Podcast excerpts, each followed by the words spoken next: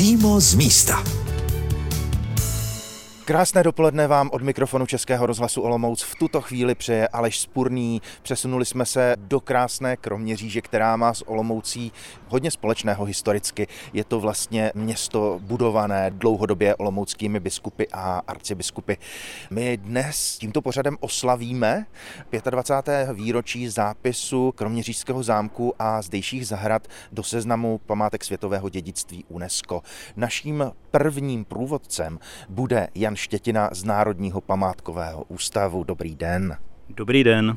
Tuhle tu podobu získal zámek v době baroka v 17. století přičiněním olomouckého významného biskupa Karla z Lichtensteinu Kastelkorna.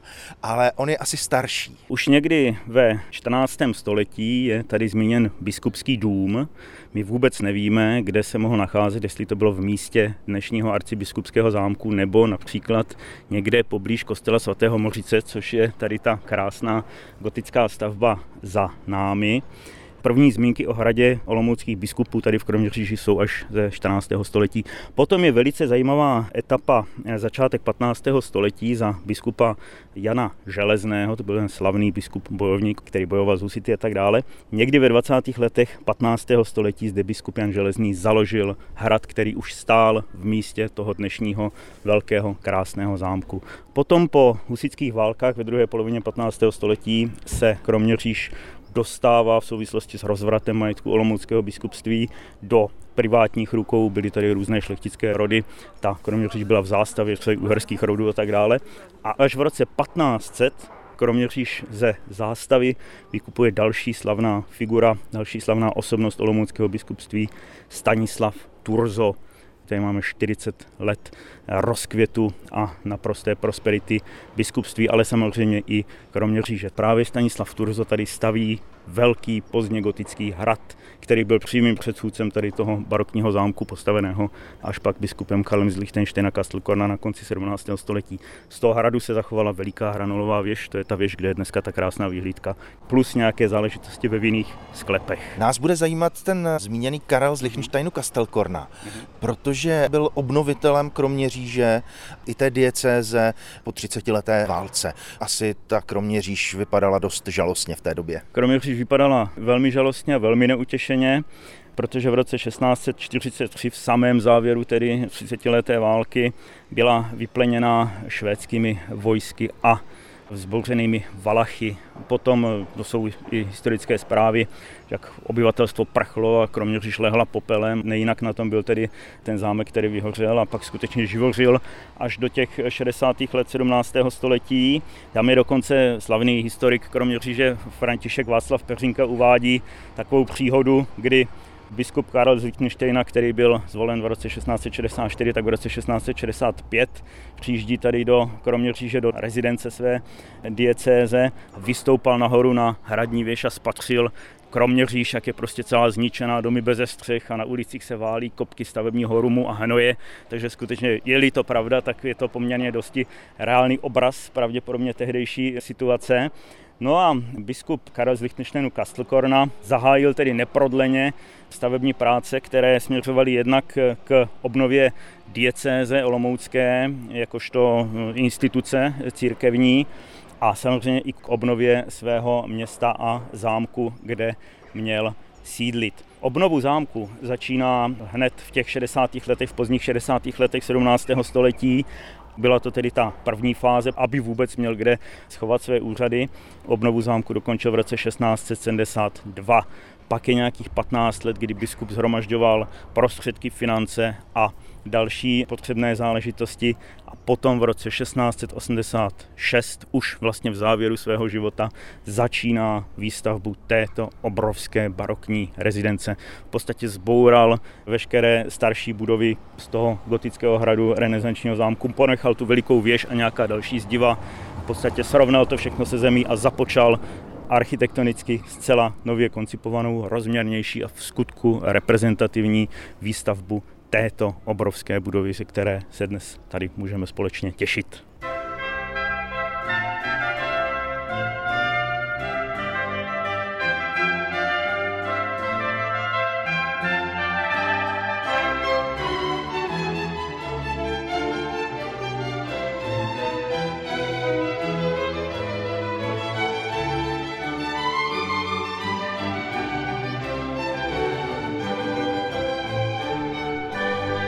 Krásný rozhled na historické jádro Kroměříže a na okolní kopce, které ji lemují. Poskytuje vyhlídka z mohutné masivní zámecké věže.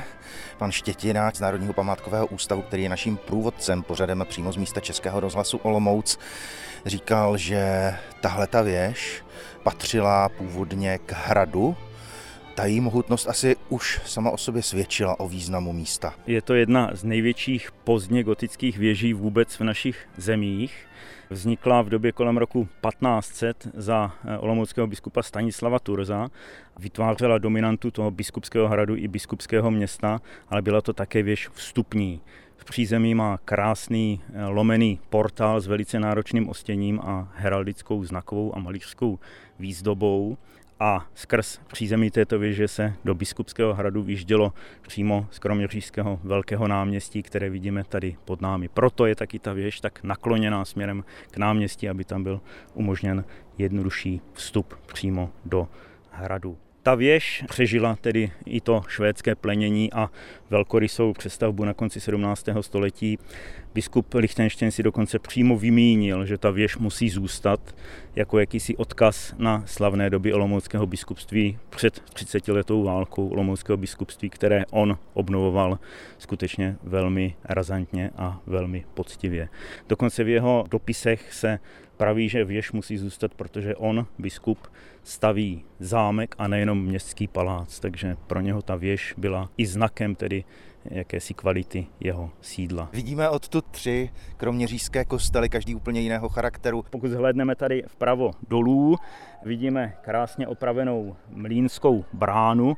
Tam vidíme nepravidelný tvar staré omítky a na té omítce je krásná barokní malba se zbytkem slunečních hodin a letopočtem v chronogramu 1665 a v tom chronogramu je mimochodem zakódován i nápis Karel usiluje o obnovu města 1665, čili to je zase svědectví začátku té barokní proměny za biskupa Karla z Lichtensteinu Kastelkorna těsně po jeho zvolení. Takže tady máme počátek jeho obnovy města, díky kterému to město získalo podobu, která je v zásadě dochována dodnes.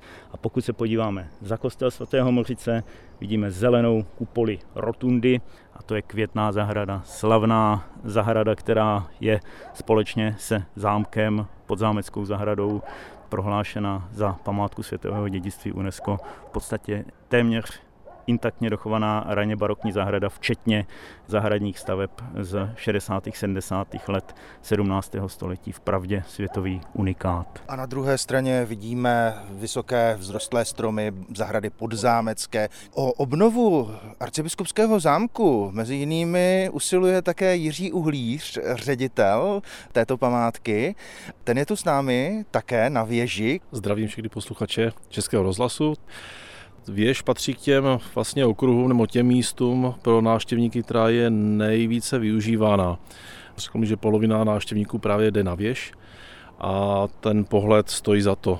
Krásy se nám otevírá celá krajina, jak vlastně Haná, tak i okolní vrchoviny a kopce. No a když se podíváme tady přímo dolů pod nás vidíme, že část střechy chybí. Finišujeme s třetí etapou dokončení kompletního střešního pláště a bude nám zůstávat eh, poslední čtvrtá etapa, která pevně věřím bude následovat eh, v bezprostřední době a tím pádem kompletní střecha bude hotová. V jaké výšce se nacházíme?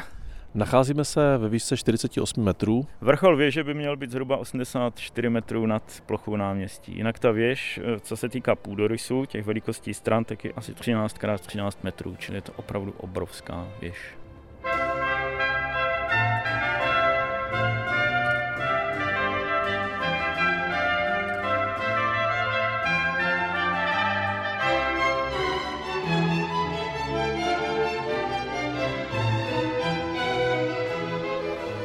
Výpravy procházejí arcibiskupským zámkem v Kroměříži a my si tuto výjimečnou památku představujeme v pořadu přímo z místa Českého rozhlasu Olomouc. Teď jsme vstoupili do velkolepého, bílého, zlatě zdobeného sálu s nástropními malbami, křišťálovými lustry a sem nás přivedl pan ředitel Jiří Uhlíř. Nacházíme se v takzvané velké jídelně sněmovního sálu, protože zde se konal roku 1848 až 49 říjský sněm Zde se pokoušeli přijat první ústavu, nakonec František Josef první tento sněm rozehnal a je tomu letos přesně 175 let. Tento sněmovní sál prošel v průběhu uplynulých třech let rozsáhlou rekonstrukcí. Ty nástropní malby se kompletně restaurovaly, je to zhruba 330 metrů čtverečných plochy a patří k největším nástropním obrazům, které ve střední Evropě máme. Jedná se opravdu o obraz, to znamená, je to obraz malovaný na plátno a následně vyzvednut ke stropu. Došlo také k obnově, k restaurování lustru, je tady celkem 22. Došlo k obnově zlacení a výmalby. Vrátili jsme se zpátky k původní lesklé bílé barvě, takže vlastně podobná barva, jako je například v Šembrunu. A to, co nás tady bude dál čekat, tak je také obnova kompletní klimatizace. Ona už tady fungovala za dob, kdy sněmovní sál byl vlastně vytvořen, tak jakási rekuperace by se dalo říct. Pod náma se nacházela kuchyň a vedle ní byla kotelna a přes takový portál, který vlastně kdyby krp stoupal teplý vzduch a podél sněmovního sálu jsou nenápadné štěrbiny, kterými, které se otevřely, tak vlastně byly přisáván studený vzduch právě od podlahy a nad obrazy je klenba a v té klenbě jsou takové tunely nebo komíny, kterými právě ten vzduch byl zase přisáván například v zimě. Ten teplý vzduch, který se hromadil nahoře, tak byl přisáván zpátky dolů k tomu kotli. Takže už tehdy měli takovou jakousi rekuperaci. Klima je jedna z věcí, která mě vždycky zaujme a potěší, když v létě vstoupím do tohoto zámku. S námi je tu také Jan Štětina z Národního památkového ústavu. Když už jsme u toho umění a u té architektury promyšlené, kdo se vlastně hlavně podepsal na podobě zámku, kterým si procházíme? Musíme zmínit dvě vůbec největší jména moravské raně barokní architektury a tím je Filiberto Lucchese, architekt, který Začal pracovat pro biskupa Karla z Lichtensteinu, ovšem už v roce 1660, tuším 6 nebo 7, zemřel, takže pro něho stačil vypracovat základní návrhy přestavby kroměřížského zámku a květné zahrady. Pak musíme zmínit eh, Giovanni Pietro Tenkalu, to je to hlavní jméno, které tady proniká vůbec celou barokní Kroměříží velmi významný tvůrce, který dožil až začátku 18. století, přežil tedy biskupa Karla o eh, nějakých eh, sedm let. To je ten konkrétní tvůrce té krásné barokní architektury, kterou máme perfektně dochovánu na Kroměřížském zámku i v případě některých měšťanských domů a církevních staveb. Filiberto Lucchese a Giovanni Pietro Tenkala jména spojená nejen s Kroměříží, ale třeba i s Olomoucí a s Vídní. Giovanni Pietro Tenkala vytvořil tedy i prostor toho dnešního sněmovního sálu, takzvané původně velké jídelny. Sál byl koncipován přes dvě patra, byl to vždy reprezentativní sál, hrálo se zde i divadlo. Máme dokonce zachovány i plány z roku 1690 s raně barokními štuky. Víme tedy, jak ten sál měl vypadat za biskupa Lichtensteina, zřejmě taky vypadal, ovšem přišel požár v roce 1752, kdy zhořely střechy a pravděpodobně i stropy ve druhém patře. Potom následovala dlouhá rekonstrukce až někdy do 70. 80. let 18. století století, kdy vznikl ten sněmovní sál v dnešní podobě, tedy i s těmi krásnými eh, obrazy zavěšenými pod klenbu a se štukovou výzdobou těch stěn, čili ta dnešní podoba sálu je až někdy ze 70. let 17.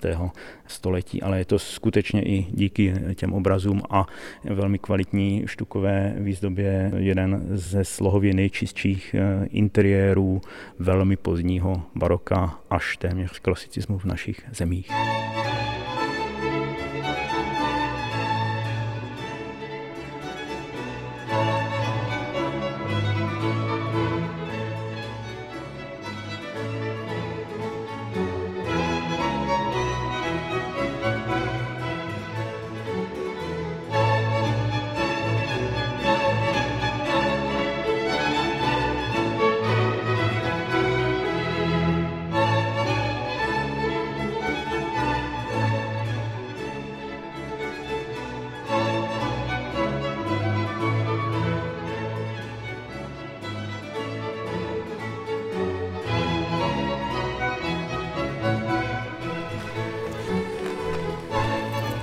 Spousta knih a písemností se nachází na zámku v Kroměříži.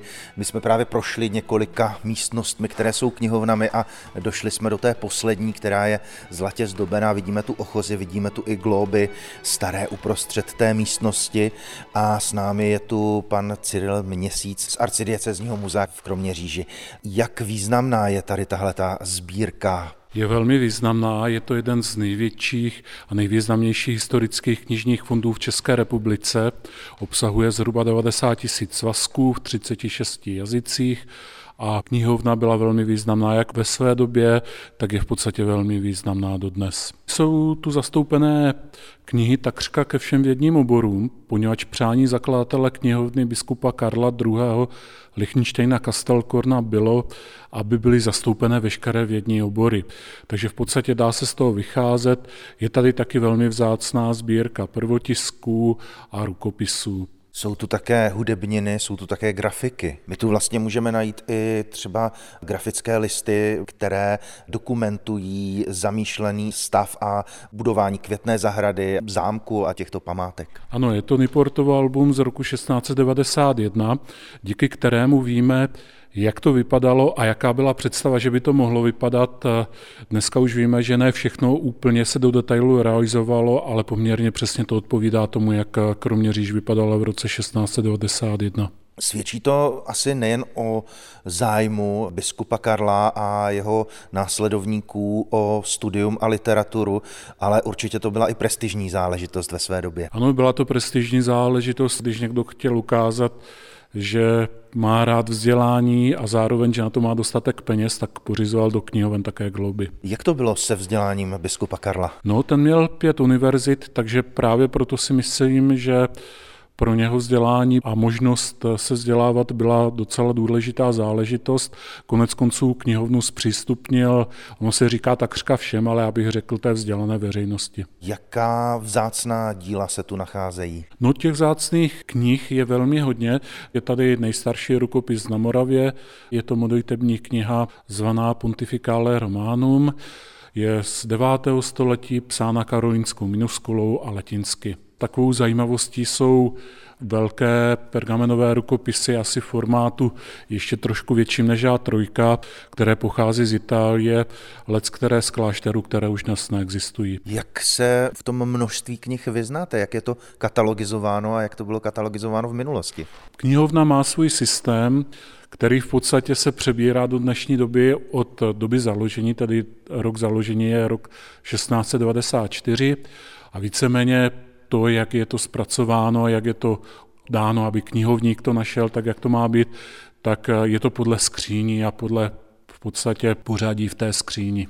Máte tu vy svoje oblíbené dílo třeba, něco, co vás oslovuje? Je to pro mě těžká otázka. Samozřejmě iluminované rukopisy jsou velmi pěkné vizuálně, ale já bych řekl, že mám velmi podobný vztah ke všem knihám, které tady jsou. Jak vlastně ta knihovna potom byla doplňována po smrti biskupa Karla? Tak biskup Karel vyzval své nástupce a je ta knihovna doplňována. Nutno říct, že pokud po jeho smrti tady byl 9,5 tisíce knížek, tak těch knih přibývalo v 18. století docela pomalu, ale většinou o to byly významnější. Třeba spisy Jana Středovského, které jsou důležité pro historii Moravy. Když se bavíme o historii Moravy, o známé historii Moravy, jakým způsobem k jejímu pochopení právě přispěla třeba tato knihovna? No velmi hodně, protože tady na zámku byl docela dlouho biskupský a arcibiskupský archiv, takže když se někdo chtěl věnovat dějinám všeobecně, ale také dějinám Moravy, tak přijel a v podstatě měl možnost nahlédnout do listin, které tu byly v archivu, zároveň měl možnost využít knihovny. A knihovníci to byli členové piaristického řádu, ve smyslu profesoři, tak dbaví na to, aby cokoliv, co se týkalo dějin tady této oblasti, bylo kupováno do knihovny. Takže v podstatě, když někdo měl zájem, mohl si studovat jak v archivu, tak i to, co vycházelo v podstatě k té historii.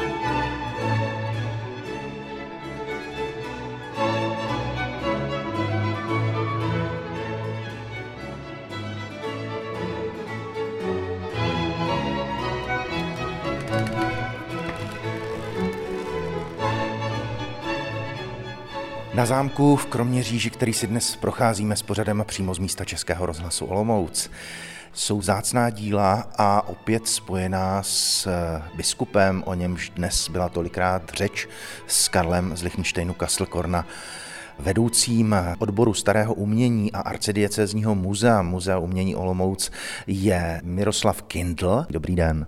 Dobrý den. Jak vůbec došlo k tomu, že se třeba tady to Tizianovo plátno, které před námi visí, dostalo sem do Kroměříže na stěnu Kroměřížského zámku. Tizianovo plátno bylo součástí nákupu, který biskup Karel z Lichtensteinu Kastelkorna uskutečnil v roce 1673, když se na něj obrátil jeho vídeňský agent s tím, že ve Vídni je deponována velice pěkná sbírka obrazový kabinet bratří Bernarda a France von Imstenred, to byli obchodníci z Kolína nad Rýnem. Součástí toho nákupu byl i slavný Tizianův obraz. Letos si tedy připomínáme 350. výročí zakoupení této sbírky od Imstemredu Karlem z Lichtensteinu Kastelkorna, ale obrazy v této sbírce pocházejí od muže, jehož portrét, jehož vyobrazení můžeme vidět ve vedlejší místnosti. Část té sbírky ano. 17. století bylo nejenom velice turbulentní dobou, co se týče exaktních věd a dalších, ale také sběratelství. Rodili se noví sběratele. To je právě případ anglického krále Karla I. Stuarta, který během pouhých 20 let se sbíral více než tisíc obrazů velice vysoké kvality. A mezi nimi bylo i několik pláten, které dnes můžeme vidět v kroměřížské obrazárně. Karel I. Stuart byl součástí eh, anglické revoluce, prohrál v bitvách proti Oliveru Cromwellovi a na konci ledna roku 1649 byl sťat. V roce 1649 a potom následně ještě v roce 1650 byla velká část jeho úchvatné sbírky rozprodána v aukcích. Část obrazů z této aukce zakoupil arcivévoda Leopold Wilhelm Habsburský a dnes ji mohou vidět návštěvníci především Kunzistorisches Muzea ve Vídni a některé obrazy z jeho sbírky zakoupili i bratři Imstenrédové. Vypadala ta obrazárna Karlova jinak než ta dnešní? Především nebyla v Kroměříži, byla v Olomouci. Kroměřížský zámek byl značně poničen v pádem švédských vojsk do Kroměříže. Dnes v obrazárně jsou jenom ty nejvýznamnější kusy a je tu téměř 70 obrazů v obrazárně. Opatro pod námi ve dvou sálech je takzvaná panelová galerie, kde jsou ještě další obrazy. Zde na zámku v Kroměříži je téměř 500 obrazů. Můžeme mluvit o světovém významu těchto děl, která tu visí? Rozhodně. Tizianův obraz Apollo a Marcias, anebo Fandajkův obraz král Karel I. a jeho žena Henrietta Marie, nebo autoportrét Hanse von Aachena, ale také řada dalších obrazů, jsou skutečně světovými skvosty a ty obrazy by s jistotou vysely ve sbírkách i těch nejvýznamnějších světových muzeí a galerií, ve stálých sbírkách, ve stálých expozicích. Důležité také je, jak jsou díla prezentována, kde jsou umístěna, jak je můžeme pozorovat. To mělo hodně dlouhou cestu. Už na konci 19. století kardinál Friedrich von Fürstenberg uvažoval o zřízení diecézního, arcidiecézního muzea, kde by byly prezentovány nejvýznamnější umělecké předměty z arcibiskupských sbírek. K tomu bohužel nedošlo a ve 20. ve 30. letech minulého století se začala rodit zde na zámku v Kroměříži idea galerie. A vlastně v té galerii i stojíme. Ačkoliv ta galerie se neustále vyvíjela, velký impuls potom získala v 60. letech 20. století, další a rozhodný impuls, tak jak vlastně vidíte dnes zámeckou obrazárnu v Kroměříži. Ta idea pochází z roku 1998. V nedávných letech byla několikrát přetvořena, několikrát jsme změnili jenom lehce složení obrazů.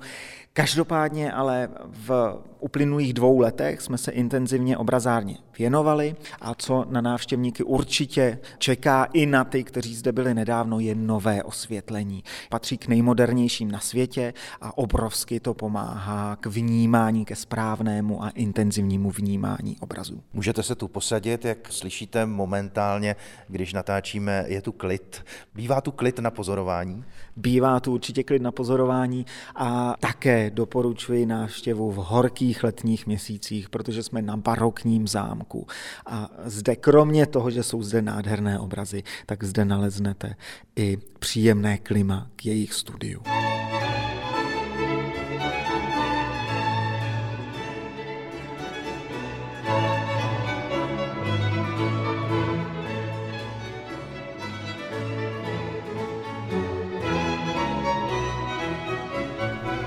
Pořadem přímo z místa Českého rozhlasu Olomouc jsme se stoupali ještě opatro níž, než je nádvoří zámku a díváme se do krásně zelené podzámecké zahrady.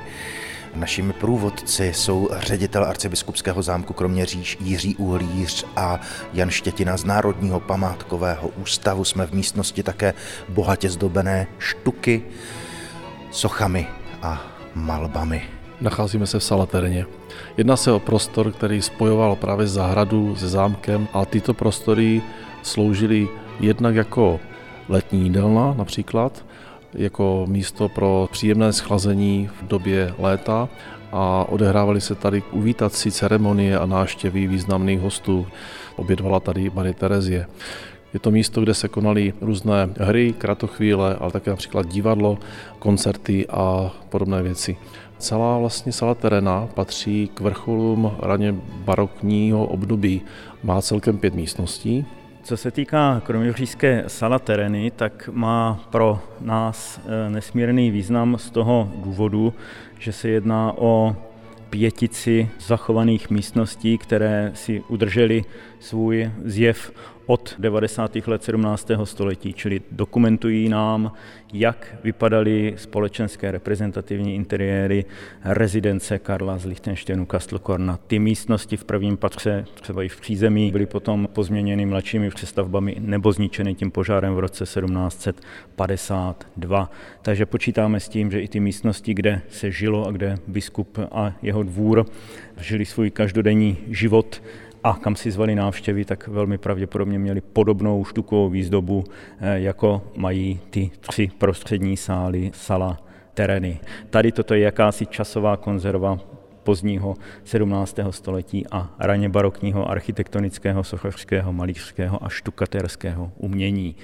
Ta sala terena má ještě jednu takovou zvláštnost, je to něco na pomezí faktu a pověsti, už zmíněný František Václav Peřínka, slavný autor eh, několika svazkových dějin Kroměříže, píše o tom, že těsně před svou smrtí 23. Eh, září v roce 1695 se právě do tehdy dokončované nebo snad již dokončené sala tereny nechal na nosítkách snést umírající biskup Karel z Lichtensteinu Kastlkorna, aby naposled viděl toto své velké dílo a mohl v klidu zesnout. Biskup Lichtenstein se nedožil konce výstavby svého zámku, zemřel 23. září 1695. Zámek se dokončoval ještě několik let poté, aniž byl plně dokončen. Takže tady to veliké dílo, které příznačně spadá do poslední dekády eh, biskupova života, je skvělým svědectvím tehdejší velké dějiné etapy, jak kromě říže, tak olomouckého biskupství, tak vůbec raného baroka na Moravě a v Čechách.